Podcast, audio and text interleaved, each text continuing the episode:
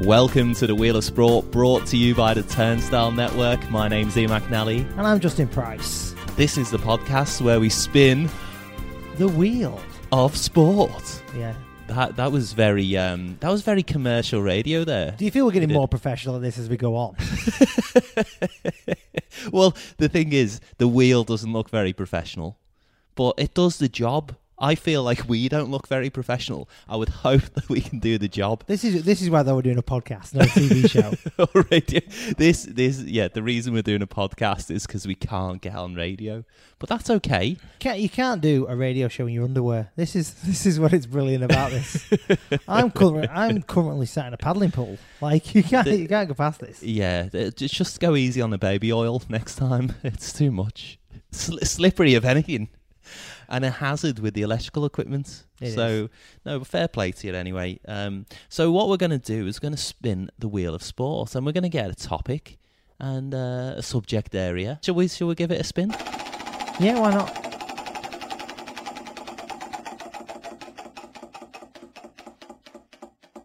It's uh, golden moments. Golden moments. Golden moments. That fantastic. Um, I've You- got a golden moment. You've got a golden moment. Go on. There's always a golden moment in sport. There's many. well, probably in the Olympics where it's literally sometimes gold. If there was no golden moments in sport, no, one- would you watch it? Uh, Probably. I grew up watching it probably at below bronze for a lot of the time. All right. Are you ready for this one, Ian? Golden moments. I, you, you look a bit uh, you like a top finely tuned athlete ready to go out the blocks I'm, here. I'm pumped. well, this this golden moments in tennis. Do you watch? Do you watch a bit of tennis? I do like a bit of tennis, yeah. yeah. Yeah. I don't. I, I can't play it.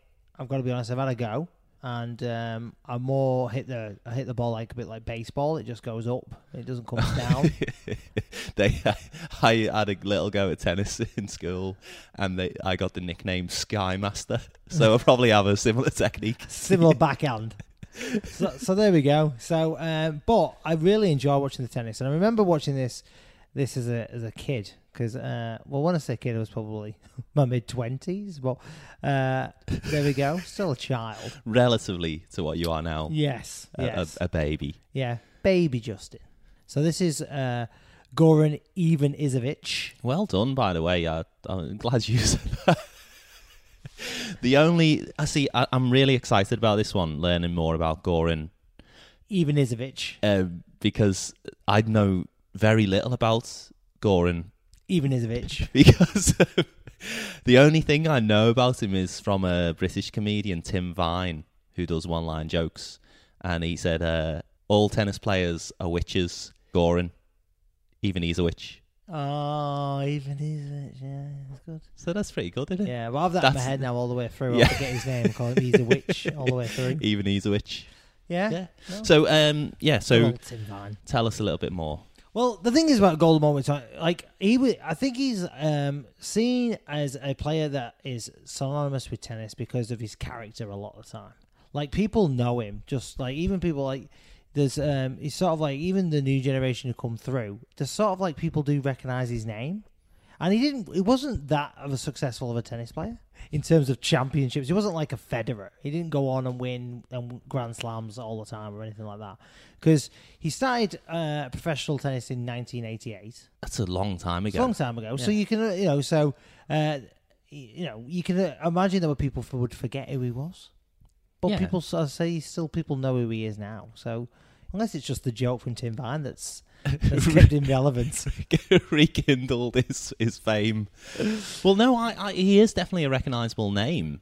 So, So- what is it about Goran? Why is he so? Well, well, this golden moment, I'm just going to. I'm going to focus on one golden moment because I think he had a, a couple of them, but this was probably his star moment. Okay, so um, obviously, Ivanisevic, right? He was he was basically known for his uh, strong tennis. He was very athletic. He was very attacking, and also he had a huge serve.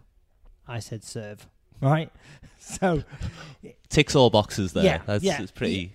for for like several years, he had the most aces on on tour. Wow. Yeah, so that's how strong his serve was, right? It was very attacking game, very physical game, very strong game, all right? He was very aggressive as well, okay? It was quite, uh, he was a very talented player uh, and also prone to the odd tantrum from time to time. Oh, He's, uh, come on. Which we This, all like. See, this is where this, this is what I like. Yeah, Because well- tennis, it's back and forth and back and forth. And if there's not a moment where someone's smashing a racket or creating a blue somewhere, then it's it's not worth watching, is it? Well, that's what. Well, the thing is that I think his tantrums are quite. He used to smash an odd racket or two in his time, you know. But he was on by quite a few during that time, so you know he wasn't the only one. But yeah, so he had he had that to his game, which I think, as I say, that little bit of uh, sharpness for every professional athlete is probably good in it to have that little bit in little your bit of locker. f- fire in his belly. Yeah, fatality. ready, ready to knock an umpire's head off. Anyway, so the thing is with him, right? Okay, uh, is he he got into a career high ranking of of number two uh, at one point in his career, right? Uh, around about 1994, uh, just behind, tucked in the famous Pete Sampras. Wow. So one. he's only been playing pro what six years, and he's world number two. world number two. And yeah. there's only Sam- Sampras a machine. yeah, like, yeah. well, he used He's to knock just it out. behind the machine. Yeah, he was just behind the machine. He was just like knocking it out. But you know, Pete was a different player altogether. When he a different, gra- I heard this phrase the other day. Someone said a different gravy, which I quite like. Different gravy. a different Nice. gravy, yeah. All right, but we're gonna go. We're gonna focus on this golden moment. It is in uh, the summer of two thousand and one. All right, and it was when He must have been retired by now. How long? What's the? no, it's It's not. like 13 years in a top level. Yeah, and it, well, he wasn't retired. Well, I suppose he was. He was nearly thirty. He was two months away from Oh, his thirtieth birthday. So, but he had a lot of injuries with his shoulder, probably because his serve was too big even for his own body. Smashing rackets. yeah. Seriously. All right. So, when in two thousand and one, he gets a uh, a wild card option for Wimbledon. So what's that? What's a wild card? So, a wild card option means that he's not done well enough that year to qualify to get to get into Wimbledon because you've got to be in the top so so many. hundred- He's he's 125th in the world. no. He's, he's not won enough tournaments at this point. so that just sounds like he just hasn't played enough tournaments. He's he's Yeah, played a- a few ranking tournaments. Yeah, he's not played enough, Yeah. and he and he well, he's been injured quite a bit, and then so he's not you know he hasn't been there roundabout to get a qualification. But because he's been like he's been in three Wimbledon finals at this point in the past, and he's lost all three of them. Wow. He lost two to good old Pete Sampras, and he lost one to Andre Agassi. That's tough. Yeah, and and like you know he lost them in like 92, 94, 1998. And so when you lose that one in '98, you and your shoulders starting to uh, ache. Yeah. That's you're done, aren't you? Well, maybe. Yeah, he starts, Approaching he starts to 30. think he's not going to quite do it. Yeah, and in other Grand Slams he came close, but he never got. He's not got there. He's won like uh, twenty-one uh, single championship, you know, single titles, but they're never. A, they're not a Grand Slam. So he's, he, so well, well, I've heard that though. You know, regular tennis players that that is sort of a thing, isn't it? Grand Slams are the one, aren't they? Grand Slams that you're measured on, not not titles. Yeah, I'm trying to think of what that else that compares to, like in in uh, you know in other sports or in general life as well. Like, is there anything else where you can achieve to a really high level, but people are like, nah. I think as a pilot, if you don't quite make the runway, I think you've probably failed. I'll you, may, you may have flown like miles, you know what I mean? But if you've not quite made that final runway, you not you got not you don't get rated. I would say the comparison to that mentality of like being able to win all these championships but not being Grand Slams is my mum's attitude to holidays. You could go to my mum, she could go on holiday to Wales and Scotland and Ireland, but unless she was actually getting on a plane, she hasn't been on holiday. It's, not classed. No, no, it's not classed. She could have seen the most wonderful things, been on the most wonderful days out. No, none on holiday. Have you been on holiday this year? No. To be fair, it was in Britain, wasn't it? So she's got a, she's got a good point. If you don't leave British soil, have you been on holiday? No, I'm not so sure. So, so it, with 2001 we're at. Yeah, It's Wimbledon. Brilliant time of year, isn't it? Wimbledon. I love used to Not love always. Wimbledon as a kid, though. No, it, it always seems when you think it. back as a kid, because we were obviously in Britain at the time. It always, I always remember Britain as being sunny But Yeah. I've been back since then, and, it, and it's not. Well, it's it's held in London, so and the Sun all they pay more tax there. The Sun or less tax it's in most cases, but the sun's always shining there. And the the one thing that always used to throw me out watching Wimbledon is you'd come home from school and you'd I'd always turn on the TV to watch the cartoons, Right. and uh, then you'd turn on the TV. And on BBC One and BBC Two, it was blanket tennis coverage. And so for like, how long to go? Two, three weeks Two weeks. and then so you no cartoons then for two weeks. So it's like it's actually quite. Uh, it's almost like meditation. Brilliant. Yeah. Yeah, and it used to finish early. Like it wasn't late. It never went on very late because it was Wimbledon. As soon as it was getting dark, yeah, finished. yeah.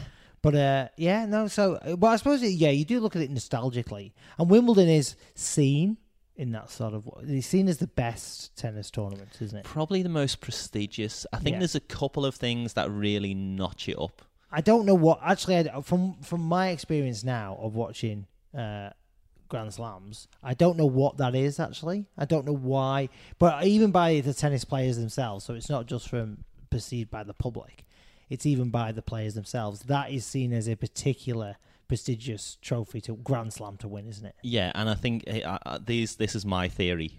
So, Wimbledon, very few adverts. it doesn't. It doesn't prostitute itself and whore itself out like every other Open, every other Grand Slam does to advertising. They Right. advertise on the net. They advertise all over the back. You watch the Australian Open. They've got the the, the boards that they have, you know, around the, the field where they're all moving and motion and everything. All of that at Wimbledon, they have a little Slazenger thing which you can hardly see, and they have a little uh, Robinson's barley juice thing on the fridge. That's it. Have you ever ever noticed that? It's I- all I- just green. I have, but I don't know whether that, that's what I put it down to. The players thinking it's the most prestigious tournament. is the lack of advertising. I actually think you know the fact that the um, the Australian Open is sponsored by ANZ, who are more than welcome to sponsor this podcast, and Jacobs Creek again. we're open to offers. Dawson's Creek could sponsor us if we get all of it. But I think that's a that's a factor. It's like, and also the players have to wear white as well. There's quite a few, you know, whereas all the other Yeah, uh, can- tournaments, yeah. I think aesthetically, it just looks that green is very calming. It looks pristine, and also See, I think you, I think you, you're swallowing the Kool Aid here. To be honest, 'Cause it- it's, a, it's a Robinson's barley, It is. barley water. because to to me, it's the fact is, yes, they've got lots of rules at Wimbledon. They do. Right, they have lots of rules. So, in other words, the whites and all that, and not because the players think, "Oh, I've only got to wear white to Wimbledon." They're told it's very, you know, you're not allowed to wear anything else. So, don't even try it. You The, I the rules basically of Wimbledon are like in effect trying to keep poor people out. That's essentially it, it. It's very inaccessible Wimbledon to get tickets for. Like when you think of the Australian Open, you just jump, Oh. you can just walk up on the day in many cases and get a ground pass. Whereas Wimbledon, you have to kind of camp out and you know Ever kill a rich person? Well, the British comedian Frank Skinner actually described. He said he went to Wimbledon and he said it described it as being like a theme park for posh people. it's, it's like it's just, you know, they do actually serve like you Pimm's and uh, strawberries and cream and all that nonsense. And I actually saw a um, a picture of the crowd at Wimbledon, and let's say diversity is not a word that came to mind. So it was it was the whitest crowd you've you've ever seen. Plus Cliff Richard. Pl- in plus Cliff Richard in one of the um, most culturally diverse cities in the world, not at Wimbledon. No, So now we've set the scene. no, it's set the scene. We, you've had our take on what Wimbledon is, but anyway, so he get he, so he's here, all right, and there's not much expected of back to Goran Ivanisevic. There's not much expected of him. Forgot about him. Yeah, forgot about him and all the. And uh, there's not much expected of him, so he goes into this tournament, and he's just, I think he's just glad to be invited to come back. He's a wild card. Yeah, and he, he's, he, he, you know, he enjoyed coming back. And the thing is, I think in this tournament, things just went. He just he played magnificently in this tournament, and on top of that, things went for him a little bit. On, on as they always have to do, you know, where they always say you need a little bit of luck in a tournament. Well, he got a little bit of luck from time to time, but uh, he he played fantastically well, and he had a really really um, he had really tough matches all the way through it. And I think I think I remember this so clearly is because every game he played, everyone was like, "Oh my god, he's he, he got he got through." You know what I mean? So there was a bit of hype. He didn't start off hyped, but the further somebody got, obviously as a wild card entry, you know, people get excited. People get excited. And there's a bit more press around it. Is it the classic underdog here? We yeah, kind of a wild card comes in and you don't know who's to support in the Yeah. tennis. Exactly. Someone else. There's gets no British him. players really, is there, to, to get Well, there's a behind couple at at that the point. time. Who was, There was, was there? Greg, Greg uh, Rusedski. Yeah, he was Canadian. Yeah, we were the only British person with Yeah. a Canadian, strong Canadian accent. And uh, all good old Tim. Tim. Oh, Henman. Tim Henman, yeah, Yeah. Henman Hill, Yeah, yeah. yeah. which Come is on, now Tim. Yeah. People still say shout that don't they to Andy Murray. uh, So anyway, so he uh, he start his first round. Okay, he comes up against uh, Fredrik Jonsson of Sweden. He he went through in straight sets, so three sets, six four, six four, six four. God, that's nice. Yeah. So that, the, that must have felt nice to say that. I know. I think one of these, you know, when you get into a rhythm, that's what that is, isn't it? He kept he kept giving him a few games, then going, no, that's it, that's it, we're done, we're going home soon. So uh, it, it made it made me laugh as well because remember the uh, the article afterwards. It said he, he could have faced a tougher opponent, however, today was his day. You know, like, The poor Swede. and then he got to the second round, right? And he had he had uh, Spain's Carlos Moya at the time, who was seeded 20, 21 in the world. He was uh, a hot favorite to win. He was like he was Really, one yeah, yeah. Well, well, the thing is, he was playing really well, so that he was one of those things. It was an outside bet, really. He was Past uh, the- he was on a good trajectory. Yeah, and re- remember Pete Sampras is still around, so Pete's favorite. Good old- Naturally, yeah. Now, what did they call Pete? He had the uh, he was like gunslinger. One he had the uh, pistol Pete. That was it, Pistol wasn't it? piece, yeah. Sound, seems in bad taste that name now, doesn't it? You know. Uh, yeah, probably. But anyway, yeah. So um, he found this game a little bit harder, right? But uh, he he took the first set- first set on a tiebreak against uh, Moya, and then uh, and then went straight through in three sets. Goodness, Three sets to one. Sorry. against the twenty-one seed. Yeah, That's that's remar- Like that is remarkable to come into. but his serving was there again. You know what I mean? Yeah. On that first serve, I remember I watched that first serve and I thought, how does anyone even see it? Never mind, hit it.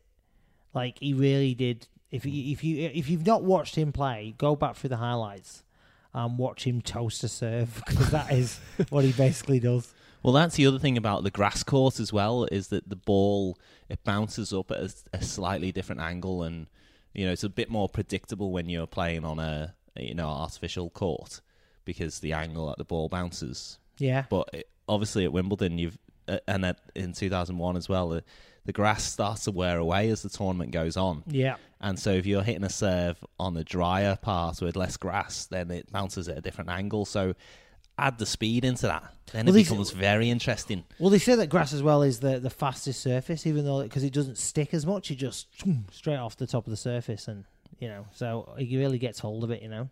Oh, wouldn't you love to see a Teflon court?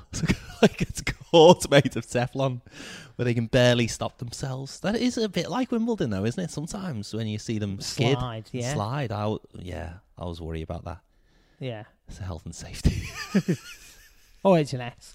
But it, but then in the third round, he gets a, a future a future world number one, Andy Roddick, oh yeah, the Andy American. Roddick. Yeah, yeah, Now he's a, he's known for his serve, Roddick. yeah, He's a beast. yeah. He was younger then, obviously, so he was still he was still up and coming. Uh, Roddick's really showing how good he is, isn't he? Because he's got round, he's got through to the third round as well, and he's and he's playing well. But four sets again. to the match was your lack of concentration. Would you agree with that assessment? I don't know if that was the key to the match. The key to the match might have been his serving. Maybe I should have concentrated harder on watching him go by me or something. I don't know. Um, he made my serve look like a schmuck serve, you know. I mean, I, This sounds like it- this. Is the money involved here somewhere? Is it? Is he just being given a free pass to get through these? Well, this is what I mean because about- he's if he's a hundred and what's hundred twenty fifth In the world, yeah. He's a wild card, and he's knocking these players over in pretty much straight sets almost. Yeah, well, he's playing well, and and that's the thing. Like, I think his serve is doing the damage in a lot of games, and like Roddick is unseeded at that point, and he's up and coming. But his serve was big, but he was able to deal with his serve. But as you said, I think he was world number two at one time. So we're not talking about you know he's not a uh, not wet he's not the play ears, yard yeah. player, is he? Yeah, you know what I mean? Uh, You know what I mean? He can he can play good tennis when he wants to. He's just been injured a lot and he's getting old a little bit. And probably as you said before, he thinks his moment's probably passed. Do you think there's two factors here? Like one of them's like experience. So when he comes up against Roddick, who's a young bloke, Yeah. he's able to kind of game management's much better. But uh, uh, and he's able to manage his temperaments and things much better than Roddick. But then the other factor is that he's a wild card. What's he got to lose? He's just so relaxed about it. Whereas, like you know, I think five that- years earlier, he would have been, "Oh, this is I've got to win this," and I think sorry. In the past, the pressure's been on him, yeah. And here, he's got he's because he's a wild card entry. I think, as I said before, I think the draw did go for him a little bit because um, Roddick wouldn't have been expected to get into round three at that point, but did really well. He was showing that he's really an up and comer.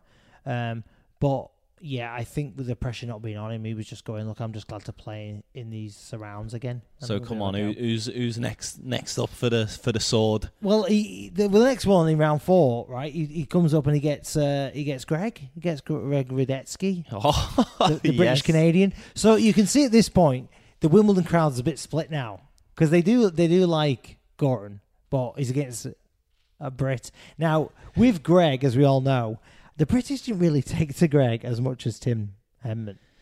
He, because he wasn't British for a start. Well- he was British Canadian, wasn't he? Tim Henman is a very well spoken Englishman, isn't he? He's like probably the boy that every mother wishes their daughter brought home. Yeah. Whereas Greg was like, you watch him play tennis, and then he'd do the interview after, and you go, what?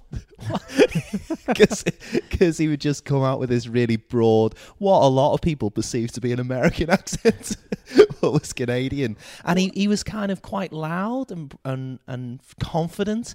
And British people don't really like that, do they? Well, they don't really relate to that, do they? know? He seems to have one of those players. He's got all the raw materials, but it's his mental game that's going to get him across the line. And just Yeah. never, he never really got all those things in line. That was the most British asset he had. Was uh, a poor mentality.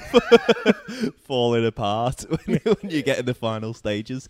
But it's it's Wim, Wimbledon can be that thing of everybody's behind you, or that it just feels complete pressure. Like, and he felt that with Tim Henman. Definitely, like he would crumble because it is the expectation. He's carrying it on his shoulders rather than it pushing him al- pushing him along. yeah. He's just carrying it. And, Well- and Greg had two countries to carry. He did, un, unwittingly, he, did, he basically had that because he, he basically played awful that day and basically got he went out in three three straight sets and it was pretty simple. wow, just Uh, he- dispatched him. Just Like- dispatched him. Yeah, Wow. yeah, and you know packed it up pretty early. Off he went. You know, so then he, he's in the semi final now, right? And Pete, he's like, That that actually seemed quick. Well, yeah. he just seems to have done not much and got to the semi final. Well, this is what I mean. He's not yet at a uh, he's not yet at a five setter, so he's not been on court a lot of times, like a long time. He hasn't been on court a long time because his serve gets him through a lot of his games very quickly. So his court time is is cut down. And as you say, I think when he's at a, when you've had a po- I think it's like anything with Wimbledon though. I think if you have a really positive first week, you can get through that first week pretty simply, and then the second week's where it becomes difficult.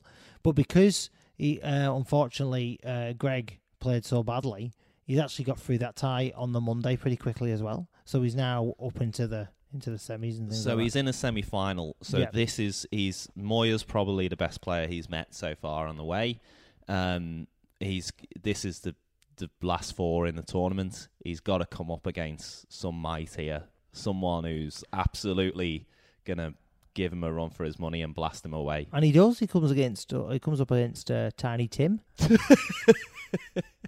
Tiny Tim Henman. Tim Henman, Right. that- And- and- wow. So here we go. It really is a huge match for the British number one. Tim plays a man he knows he can beat, a player he knows he should beat, and someone the nation expects him to be. And the thing is, right? People have a go at Tim Henman, right? But I feel a bit sorry for Tim, right? Because he was a good player. He just wasn't a championship player. He just wasn't that final Grand Slam player. He just wasn't that. but he was a good player, and he got to he got to a number of semi-finals, especially at Wimbledon. And as you said before, the crowd, I don't think it helped him at that at tournament. It really didn't because he felt the pressure of that tournament every single time, and he was the only one, as we all know. I remember watching it and and going, "Is he the only one we've got?" and also because there'd been such a long gap between the last English champion of Wimbledon as well, that expectation becomes greater and greater. All the tabloid newspapers, he's on the front and back page. And Tim Henman's the type of person I imagine if he was in a supermarket and he was pushing his trolley and someone came, like, he'd go, no, after, after you.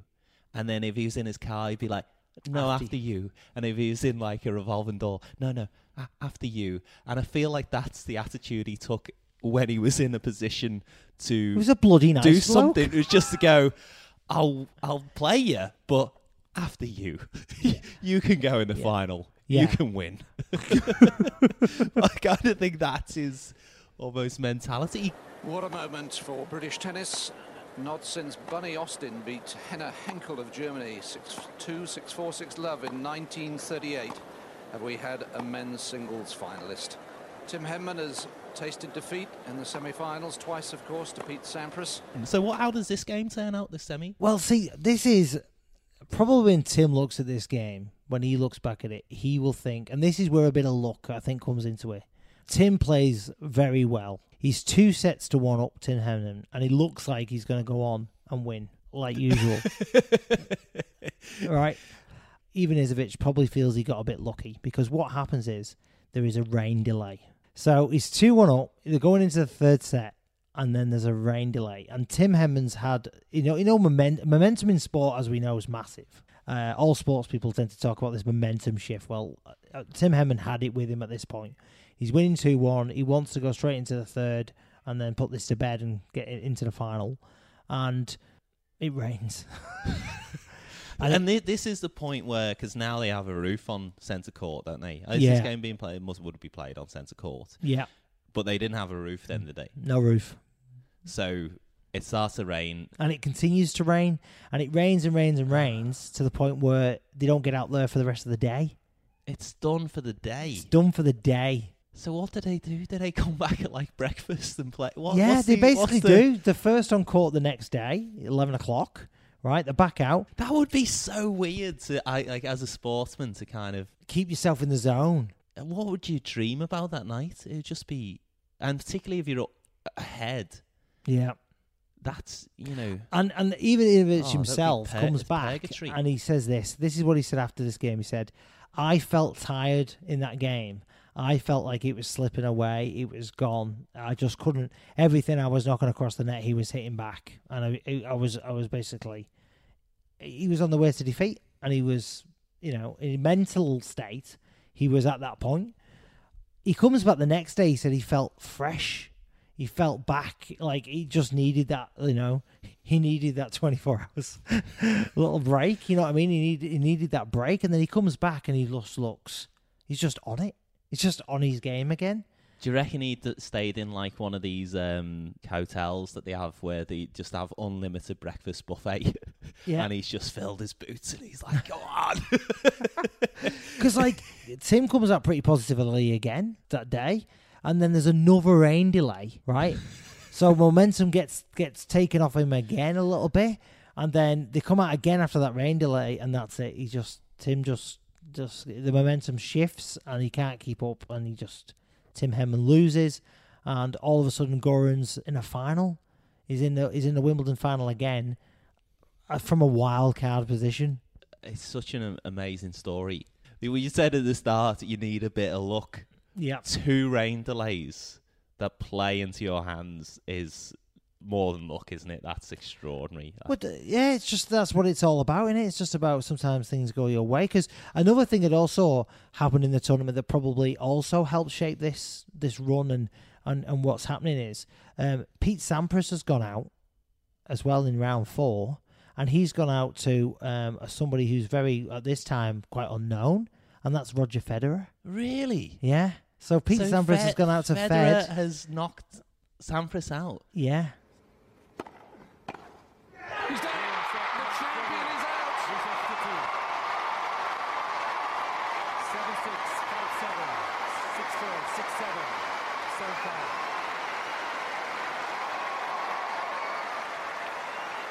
Sampras has lost like a champion in a fabulous match.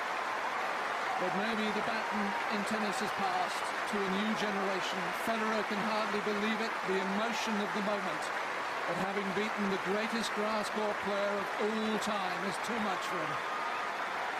19 years of age, in his first ever appearance on So the now court. Goran is probably thinking, well, I suppose it wouldn't it have been sweet if He'd have beat he, Pete. he played Pete in the final because he was keeping him off the world number one spot. It would have been, but I don't. I think I feel in even it would have been too far for Goran that to put to put. If Pete Sampras had got there playing how well Pete Sampras was playing, and once Pete Sampras got to a final, as many people knew, he he very rarely lost a final. Pete Sampras. Can I ask um, back to the rain delay?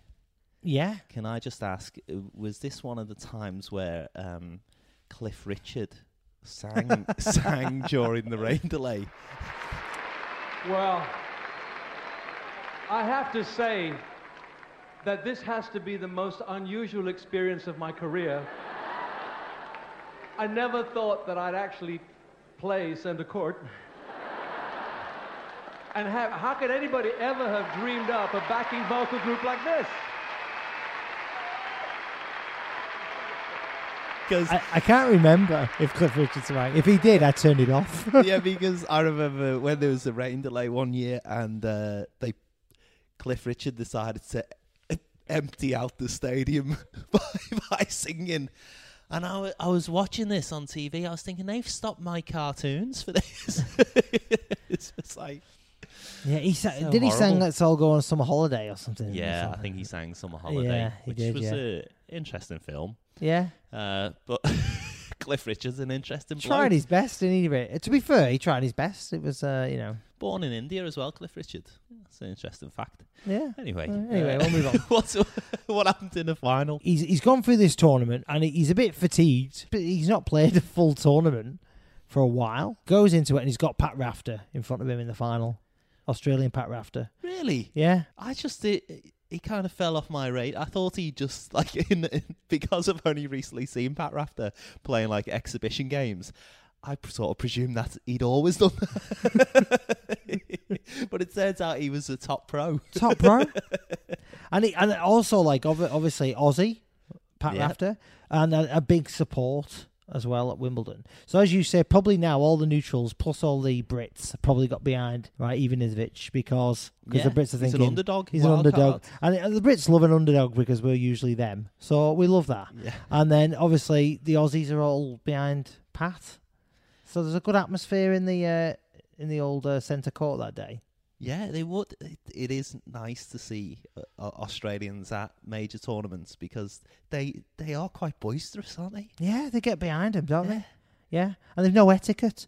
So it's true, which actually is quite annoying sometimes when you go watch the Australian Open in Melbourne, but very refreshing at Yeah, Wimbledon. I love it. It's like acidic wine cutting through cheese. It's like the, it's like gets rid of all the nonsense. it's like let's make a bit of noise here. This is what sport's about, isn't it? Yeah, it's enjoy those it. moments. Enjoy it. Yeah, Yeah. exactly that. So he comes out. Okay, he's had a really tough game against Tim Henman, and he's just got through in uh, in five sets. So he's had a real he's had a really tough game. He's had Uh, two two rain delays. He's had a bit of time. Played it over two days Yeah. as well. And and then he goes into this, and it's on Monday. It's gone over. Wimbledon's gone over. Usually the finals played Sunday, but because of the rain delay, it's now Monday, and they call it People's Monday. By the way, Really? I don't know why.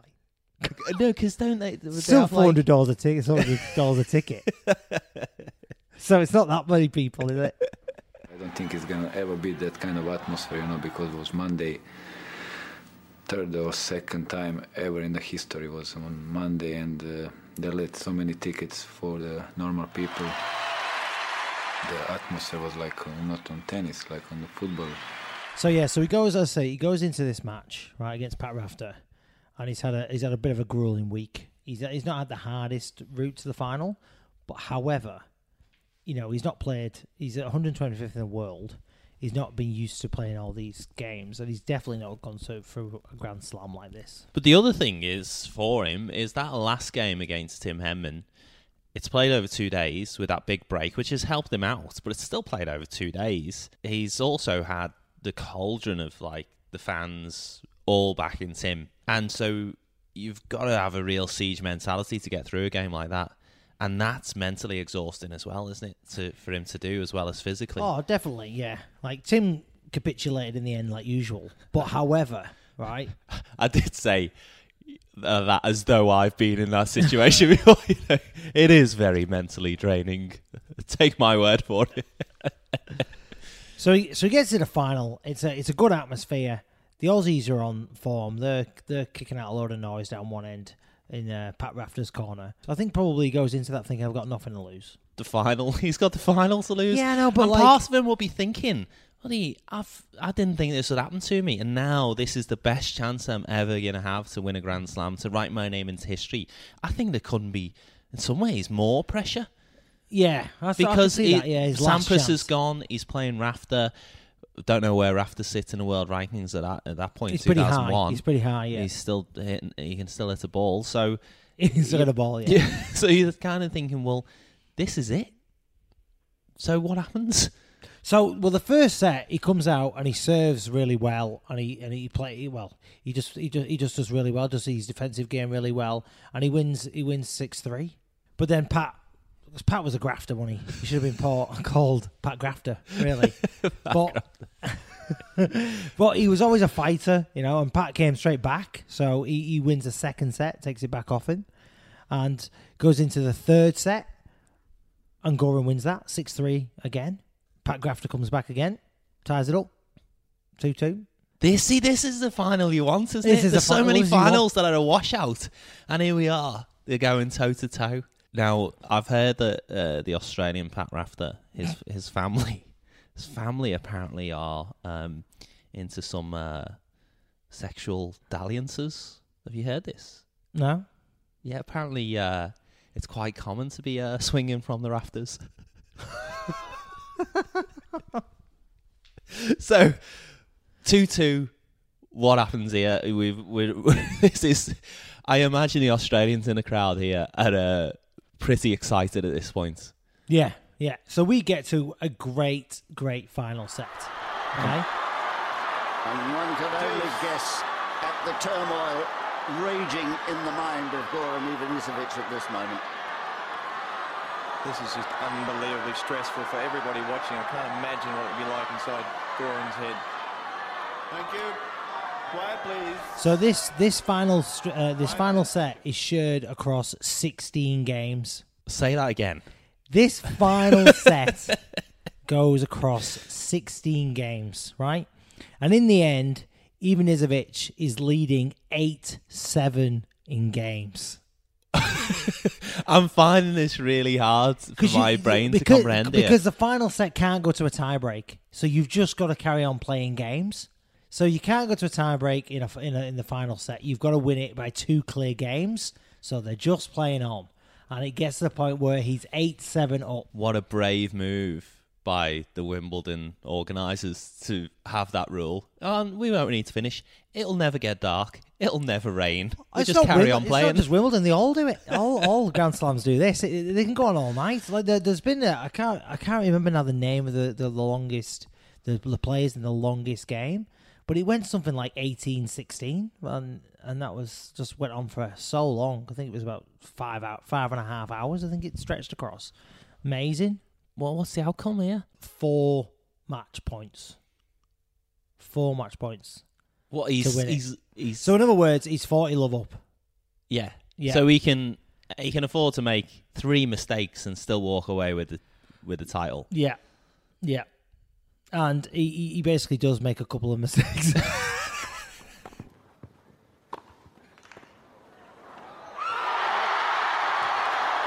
Down.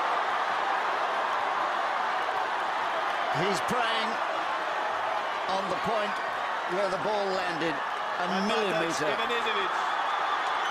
outside the sideline. Trying to shake his arm loose. so he, he- a couple of his serves hit hit the net, and he so he gives a couple of points away. So we get back to 40-30. And you can imagine the pressure now. Like so, it's we've gone through all these games, sixteen games. He's basically it's here to win match point. He's had he's had he's had a couple of them already. He's got He's got one more. No, I'm not. I'm in no position here to criticise Yeah. Goran here because there's many times, and he's got the four match points to play with. He has, yeah. And course I- has, yeah. I Do what you want with them. I, I would. That's what I would be doing. Sometimes I'm sat at home and we've got got to get out the house and we've got to go somewhere. We've got an hour before we leave, so I, I'll I'll start things that are going to take much longer than an hour. Just frittering it away. Start a game of chess, Monopoly. I'll run the bath. I'll be doing you know, start getting stuff out the shed to fix. It must be very frustrating for my uh, for my family, but um. I, I in this situation, if I had four match points, I would kind of think, I'll just have a Just have enjoy it a bit yeah, more. Just you know, I don't want it to be over just yet. yeah. So anyway, so Ted is building a little bit, but then he finally he cracks a serve, one of his really spectacular serves again. And uh, even though Rafter gets to it again, because he did really well Rafter in the game, returning his serve, unfortunately hits the top of the net, and he's won. Three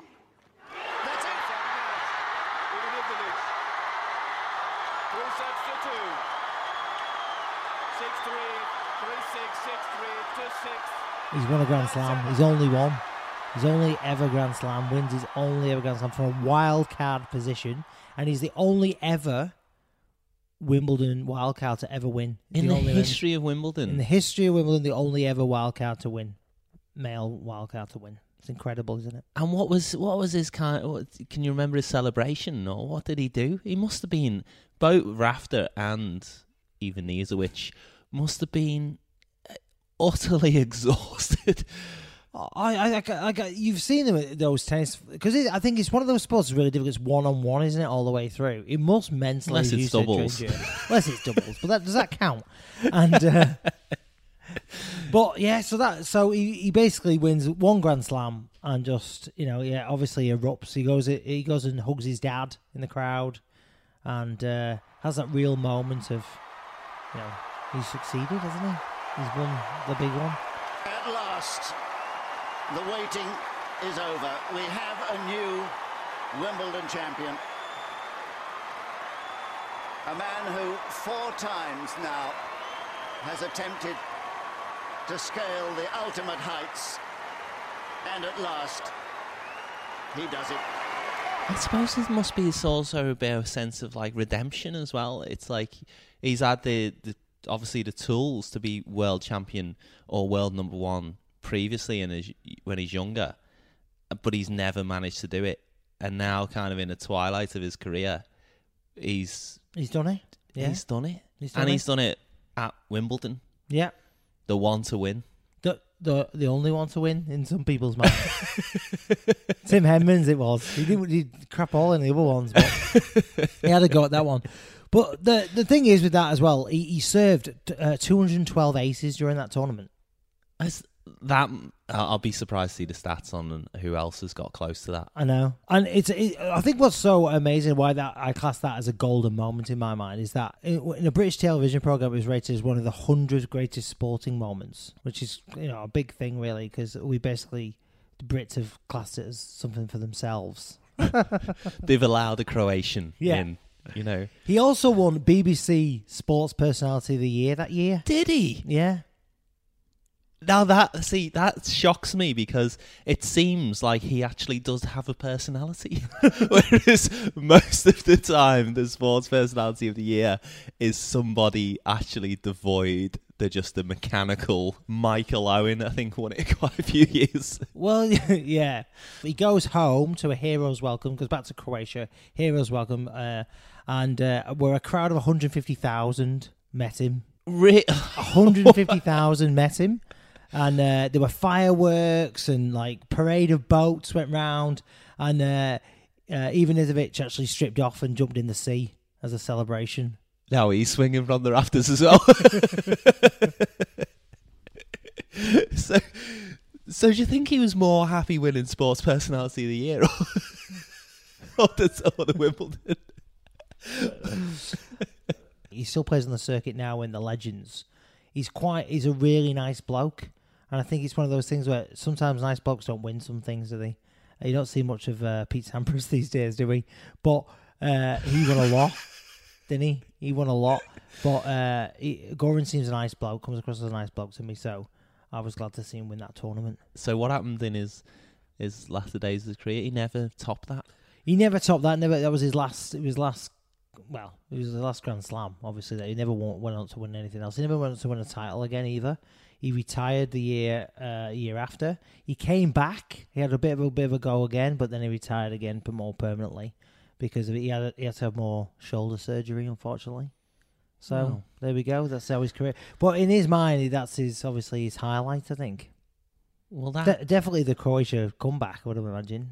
I don't know how big tennis is in Croatia, but I'm sure it had a moment in the sun, like when he brought that trophy home, just for that time for the Croatians. Uh, Yeah. Uh, I don't know if it's a dream or not. If I'm gonna wake up and then somebody's gonna tell me you didn't win Wimbledon again, you know, to serve for the match. Suddenly I have a match point out of nowhere. You know, I came here, you know, nobody even talked about me, and now I'm holding this trophy. And it's, it's just uh, this support today was like. Uh, I mean, I was uh, three times in the final, but this is this is just uh, unbelievable. This is too good. Thank you guys for everything. And uh, So brilliant story, and I think that's why it fits into my my golden moment of sport. Thanks, Justin. Thanks, Ian. Wheel of Sport, what will will- it spin? The Wheel of Sport, where everyone wins. Uh, uh, Cliff, Cliff Richard would have been singing that centre court. the biggest day on centre court for a generation. So it rained and rained and rained some more. We had singing in the rain like never before. Cliff Richard. It was an absolutely fabulous performance. We're all going on a summer holiday. No more working for a week or two. Such was the response the crowd would now surely demand it every time it rains at Wimbledon. It was a real command performance.